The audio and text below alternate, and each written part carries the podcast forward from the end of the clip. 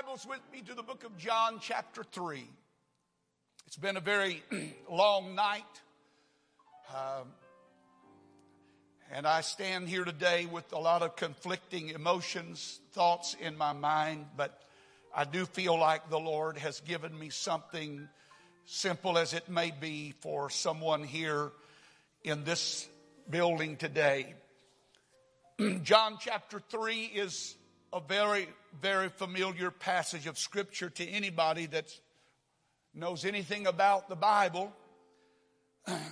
It is the passage of scripture that contains the most powerful declaration to mankind. For God so loved the world. Amen. Aren't you thankful that He loved you and that He gave? Amen. But I want to read beginning with verse number one. And there was a man of the Pharisees named Nicodemus, a ruler of the Jews. The same came to Jesus by night and said unto him, Rabbi, we know that thou art a teacher come from God. For no man can do these miracles that thou hast done except God be with him. Jesus answered and said unto him, Verily, verily, I say unto you, Except a man be born again, he cannot see the kingdom of God. Amen. Nicodemus saith unto him, How can a man be born when he is old? Can he enter the second time into his mother's womb and be born? Jesus answering, answered, said, Verily, verily, I say unto thee, except a man be born of water and of the Spirit, he cannot enter into the kingdom of God. That which is born of the flesh is flesh, and that which is born of the Spirit is spirit. Marvel not that I say unto thee, you must be born again.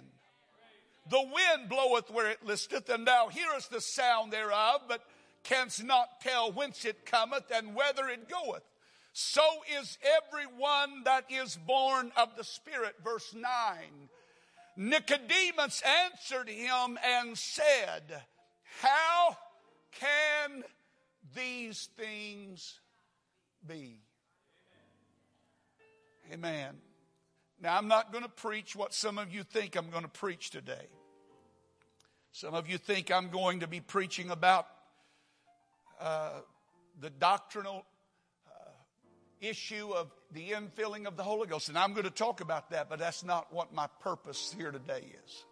My subject today to you is this God knows how to work it out. God knows the how. He knows your how. And He's already got an answer for it. And you might as well get ready and open up for it because God wants to give you an answer today. Would you clap your hands to the Lord? Praise the name of the Lord. We give you praise and we give you honor. Thank you, Jesus. And God bless you. You may be seated. The third chapter of John carries a very powerful message of hope to anyone who reads it. There are truths that are found within this writing that are powerful and life changing. And if you read them and embrace them and understand them, they will fill you with hope. As a matter of fact, this chapter is a repository of hope because among all of the things that are said, the greatest revelation that I shared with you a moment ago is that God so loved the world. That powerful truth is the reason that we're even here today because He loved us.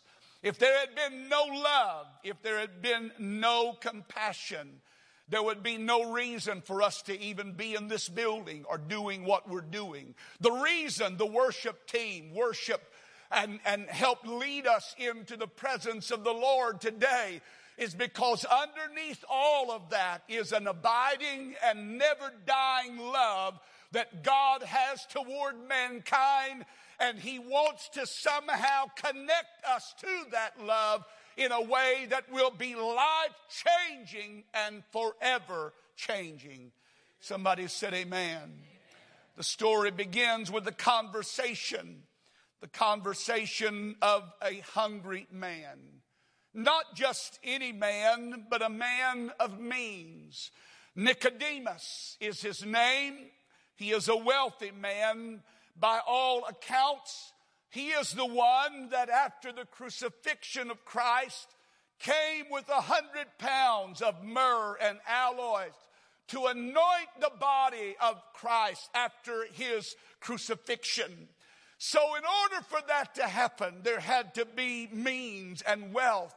And so Nicodemus was a man of such means. He was not only a man of wealth, but he was a man with a religious bent unlike any other. He was a Pharisee. He was a man among men in the realm of religion. He was known and he knew so many things. There, there, there's something about his life that is so amazing because these men, the Pharisees, were men who committed themselves to the word, the law, the scribal law, and they committed themselves to observing every detail of the law. The Pharisee did that. The scribe would write the law. He would interpret what the law said and put it in everyday language for the man to, to understand. And then the Pharisee is the man who attempted to live out all of those principles. He was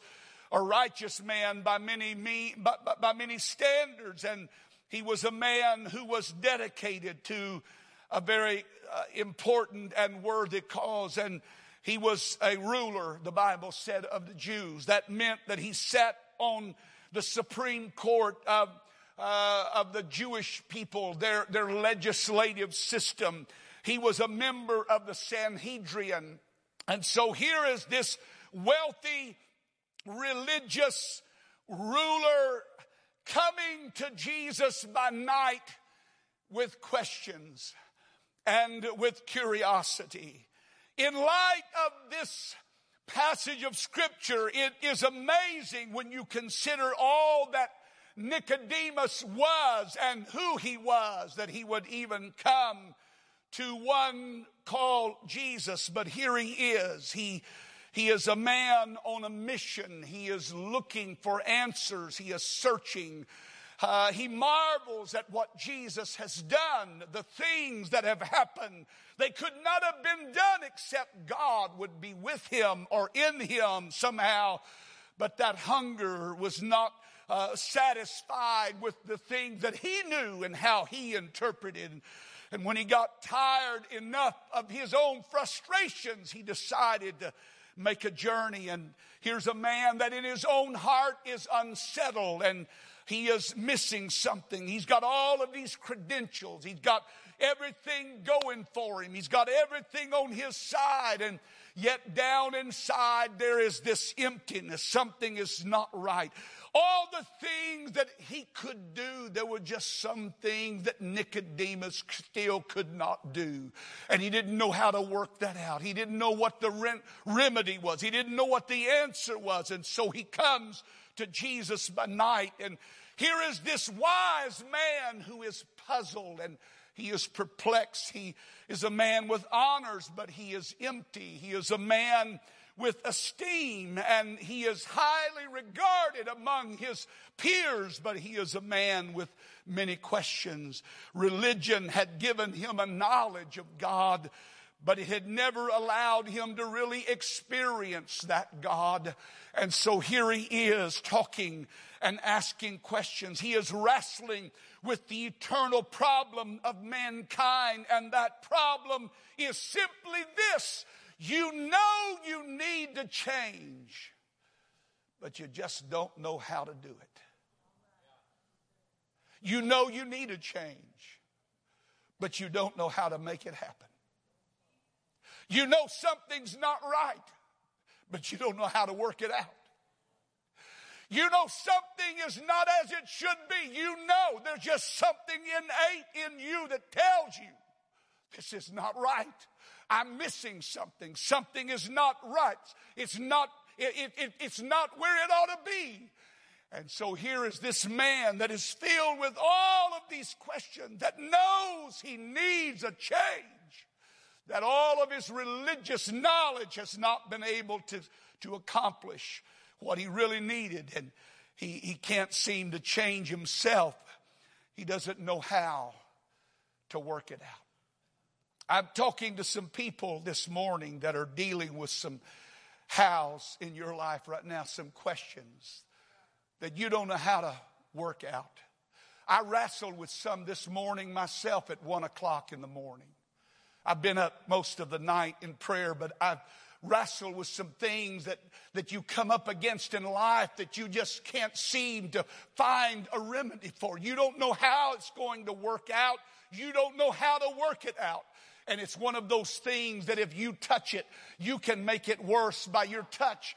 And so all that I know to do is just bring it to the one that knows how to work it out and say, God, I want to put this in your hands because you're the one that has the answer to my how. You're the one that has the answer to my question and you know how to work it out.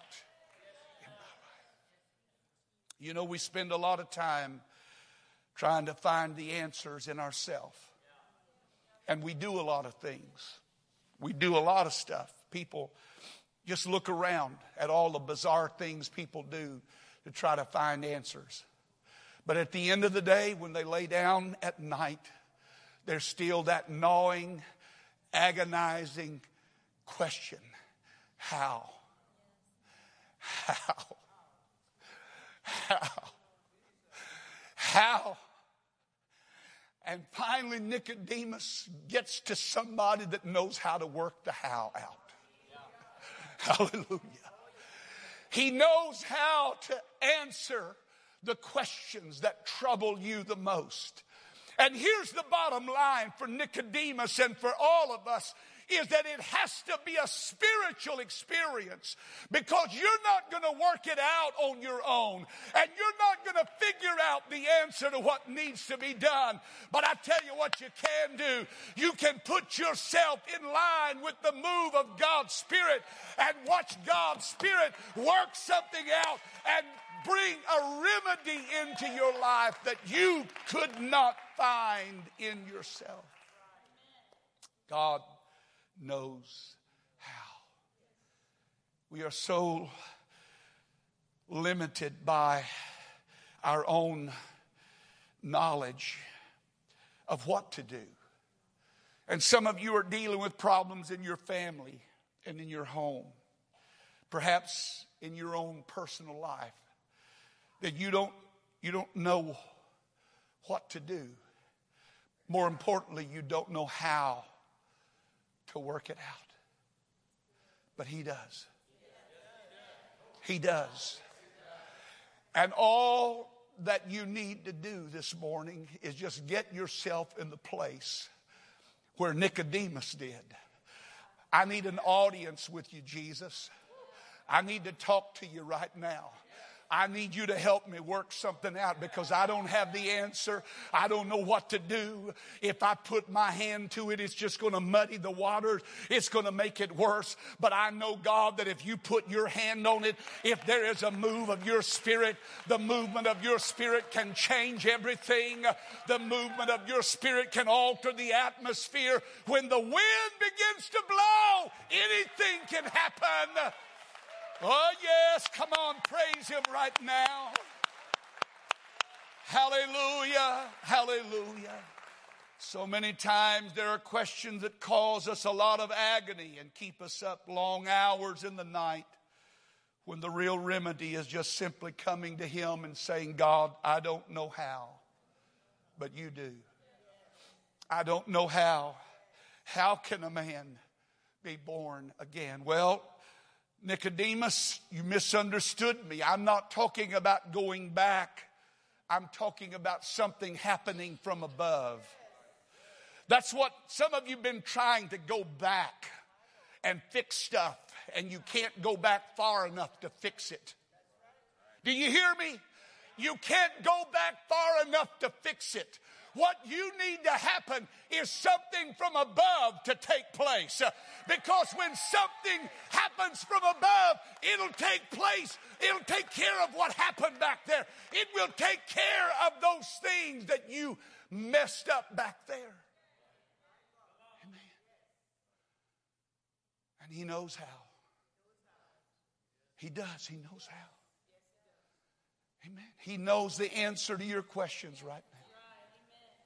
He's got the remedy for your problems right now. And all he's waiting on is somebody to make their way to him like Nicodemus. Hey, somebody criticized him because he came in the middle of the night. You know what I think? It doesn't matter how you get there, just it matters how you leave.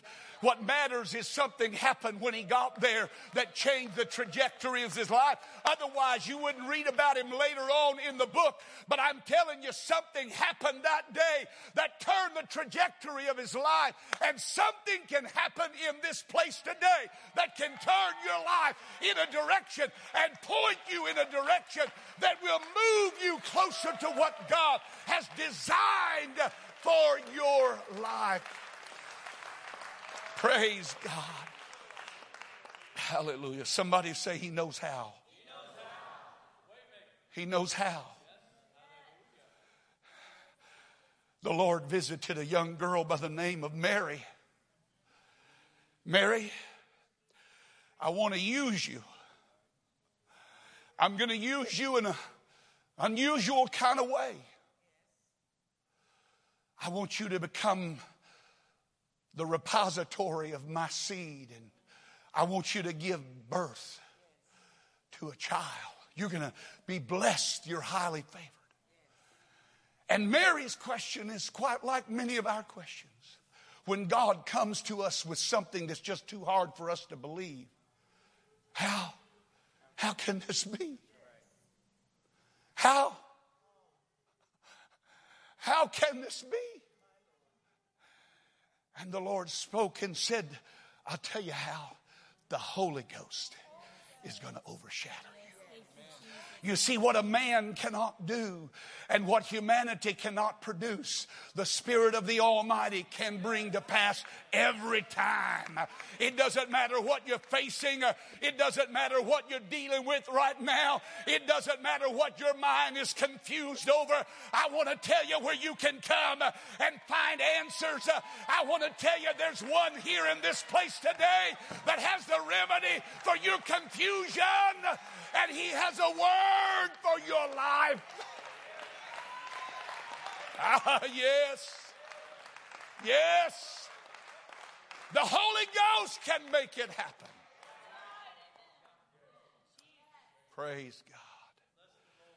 Amen. God has a remedy for your confusion today. Praise God. He has a remedy for your confusion and the limitations that you put on yourself, the limitations that you put around your life. I just don't know how. I don't know how. I'm going to tell you how. God. God, that's how. God is going to make it happen. Amen. Do you think that God would be at a loss as to what to do in this hour, this critical moment in time when we're moving toward the culmination of God's purpose in the earth? Do you think God would be wringing his hands thinking, What am I going to do next? He knows how it's going to work out, and he knows how to work it out. So here's what you need to do. You need to un, well, let me go back. You need to quit putting so much, so much emphasis and so much interest into what man can do and start putting a lot more emphasis upon what God can do. Because according to man, according to man, this is as good as it gets. I have news for you. This isn't even close to as good as it gets. God has something better to say for my life, and He's got an answer and a remedy for my confusion and my turmoil. And you know what? You can stand. All, all that really needs to happen is some of you just need to get into the presence of the Lord for a little while. You've been in the presence of all your friends on Facebook. It hadn't figured out one problem. It hadn't solved one issue in your life. I don't care how many times they thumb up or thumb down what you say. That's not where your answer is. Your answer is in the presence of the Lord. You can go sit on the counselor seat, and I'm not against that, but I'm just telling you there's some things that only God can work out. And when you put yourself in that place, God is always faithful to work it out in your life. He will help you figure out how Praise God. Feel the Holy Ghost in this building right now. He knows how to work it out. He knows how to work it out. He knows how to work it out. The potter had this lump of clay he's working on. He has an, an image and an idea in his mind of what he wants to shape and form. A vessel of use, a vessel to sell but as he's working on it, the Bible says it is marred in the hand of the potter. There's something about it that just doesn't want to give, it doesn't want to yield, it doesn't want to move. You know, if it was you and I, we ran up against a problem like that, we just wad that, throw it to the side and get us another piece and start over. But that's not what the potter did. The Bible said that he took it and he crushed it. Evidently, he took something out of it, whatever it was, that resistance, and he worked it over and he made it another vessel. Not a lesser vessel, but another vessel. How can that be? Because God knows how to work it out. God knows how to work it out. And if you stay in His hands, and you let him keep working. I don't care what kind of character flaws are in your life. I don't care what kind of issues you struggle with. I don't care what your family background is. I don't care what your degree, your pedigree. I don't care what your DNA says. I don't care what the doctors have said about you. I don't care what the psychologists have said about you. I'm just telling you that when you stay in the potter's hand, the potter knows how to work it out. He knows how to work it out. He knows how to keep working until the right thing comes to pass. And there are people in this building right now that are frustrated because it's just not working and you don't know how to make it work. Your marriage, your family. I'm going to tell you what you need to do. If you're with your spouse, you need to come to the altar and say, This is where it's going to start. This is where a redo start. This is where a makeover start. This is where a renewing start. This is where a rebirth start. We need something to happen from above. I'm tired of all this earthly stuff. It's got me in more trouble. It's just got me deeper into depression. I need something from above to happen to me today. Come on, reach up to the Lord right now. Everybody in this building, reach up to Him. Hallelujah. Hallelujah, hallelujah, hallelujah.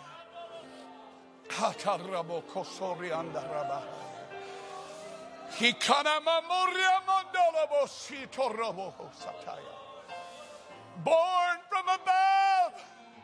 That's what we need today, Lord. We need to be born from above.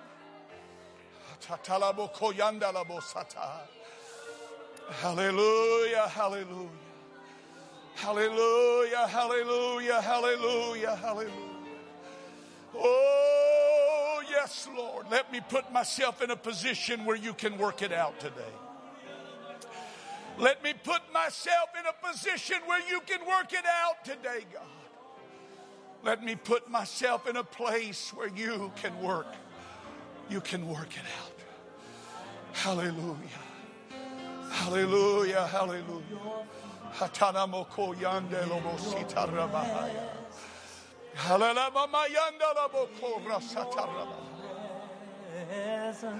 Hallelujah. Hallelujah. God knows how to work it out. I said He knows how to work it out. He knows how to work it out. He knows how to work it out. He knows how to work it out.